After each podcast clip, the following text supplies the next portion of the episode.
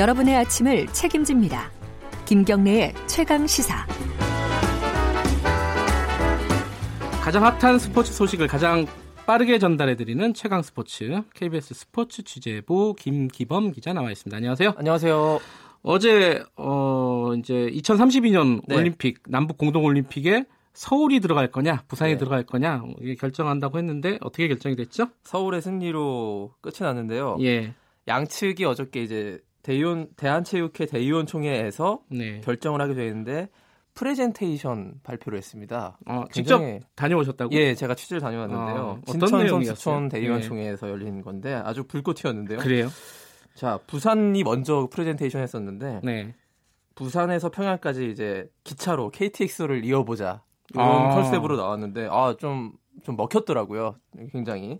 괜찮네요 어, 컨셉이. 예. 예. 또 이런 논리도 있었어요. 부산이 이제 6.25 전쟁 당시에 예. 그 피난 수도였지 않습니까? 예. 부산이. 한국 전쟁 당시에 예. 더욱더 평화 올림픽의 컨셉에는 부산이 더 어울린다. 이렇게 음. 주장을 했는데요. 이것도 좀 표심을 흔들었던 것으로 그렇게 분석이 되고요. 네. 자, 서울의 그 반격.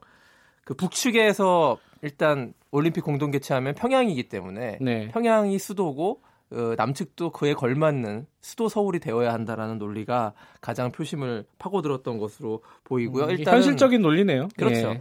저 인천공항에서 다 모든 이제 세계 선수들이 집결하잖아요. 예. 그때 이제 인천공항과의 거리 그리고 음. 평양과 부산은 너무 멀다. 평양과 서울의 거리 음. 이게 올림픽의 어떤 좀 집적도를 위해서도 네. 저 거리의 콤팩트함은 필요한데 서울의 주장이죠. 네 그것이 서울의 주장이었는데 결국에는 그 서울의 승리로 끝났고요. 예. 그 서울의 PT 가운데 하나 눈, 한 가지 눈길을 끌었던 것이 올림픽 개막식을 남북 동시에 개최한다 이런 안이 있었어요. 이런 계획입니다. 음. 그 서울에서도 개회식을 하고 평양에서도 개회식을 한다는 건데요. 아, 그래요? 이게 기술적으로 가능하죠? 네. 5G 통신을 이용해 가지고. 동시에 이제 여기서 이 뭐뭘 음. 하면은 저쪽에서 동시에 하고 이런 것이 가능하다고 합니다. 이게 이제 일단은 계획에 불과한 거지만 이 5G 통신 기술을 이용한 우리나라의 근데 2032년에는 한 10G 같은 게? 나올 것 같은데. 네. 기술 속도가 빨라지겠군요. 더욱더 좀 상상력을 좀 예. 발휘해야 될 필요가 있는데요. 어쨌든 어제 서울의 승리로 끝났고 예. 그렇지만 이 부산의 그 오거돈 시장이 또 다른 제안 하나 내놨습니다. 그 남한에서 서울만 하지 말고 분산 개최를 하자. 서울, 부산을 같이 하고 네. 그 북한 쪽도 평양만 하지 말고 제 또 다른 도시 예를 들어서 개성이나 예. 다른 도시에서 그 올림픽을 한 네 개 도시에서 치러서 좀 한반도 전체가 다 참여할 수 있는 음. 그런 올림픽으로 치러보자는 제안을 하기도 했는데 어쨌든 어제 대의원 총회에서 결정 사안은 서울이냐 부산이냐 한 음. 곳만 선정하는 것이었기 때문에 이 제안은 받아들여지지 않았습니다. 근데 뭐 사실 서울에서 예전에 서울 올림픽 할 때도 네. 다른 지방 지역에서도 많이 했어요 경기를. 아 그랬나요? 예, 뭐 네. 부산에서 예선 같은 것도 하고 막 예를 그러니까. 들어서 이제 부산에서 예. 조정이나 요트 경기를 예. 한다거나요. 그 바다를 그 면하고 있으니까 예. 이런 식으로 좀 약간의 분산 개최 정도는 가능한 시나리오라고 보고 있습니다. 어쨌든 우리나라에서 이렇게 결정이 된 거고 2032년 올림픽이 어디에서 될지는 아직 모르는 거죠. 들어가는 거죠. 예. 네. 알겠습니다. 근데 어제 이제 이 결정이 대한체육회 대의원 총회 자리였다면서요. 근데 네. 사실은 어제 제가 말씀하실 때도 엇했던 게 올림픽을 결정하는 자리이기도 하지만 최근에 대한체육회가 말들이 많잖아요. 네. 이런 얘기들은 안 나왔나요? 대한체육회장이 어저께 그 대의원 총회장에서 굉장히 네. 작심 발언을 해서 좀 화제를 모았습니다. 예. 그 정부를 굉장히 공격을 했는데요. 예.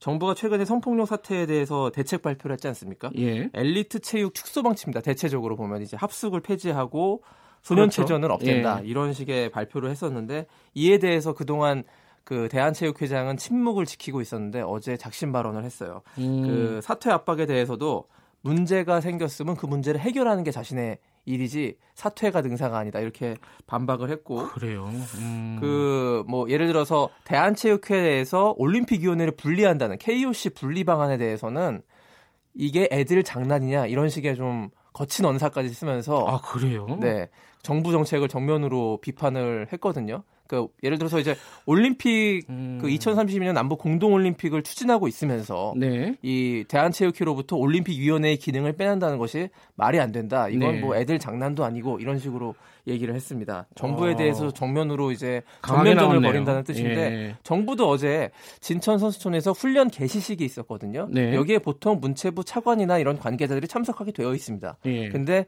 여기에 아무도 안 왔어요. 아하. 그리고 대신 그 시간 같은 시간 서울에서 열리고 있던 스포츠 혁신 추진 위원회 여기에 이제 문체부 관계자들이 대거 이 참석을 혁신 하면서 추진 위원회가 뭐죠? 그 스포츠 이번에 성폭력 사태 때문에 아. 그 대한체육회나 이 체육회 전반을 개혁하기 위한 어떤 그 위원회 예. 민간 합동 위원회입니다. 예. 거기 거기에 참석을 해버렸거든요. 그래서 정부와 체육회 간의 이 감정 싸움이 전면전으로 치닫고 있다 이렇게 보고 있습니다.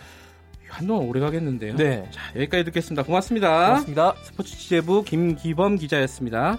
KBS 일라디오 김경래 최강기사 1부는 여기까지 하고요. 2부에서는요. 자유한국당 전당대회 관련해서 한국당 박관영 선관위원장 연결해서 이야기 나눠보겠습니다. 김경래 최강기사 잠시 후에 뵙겠습니다.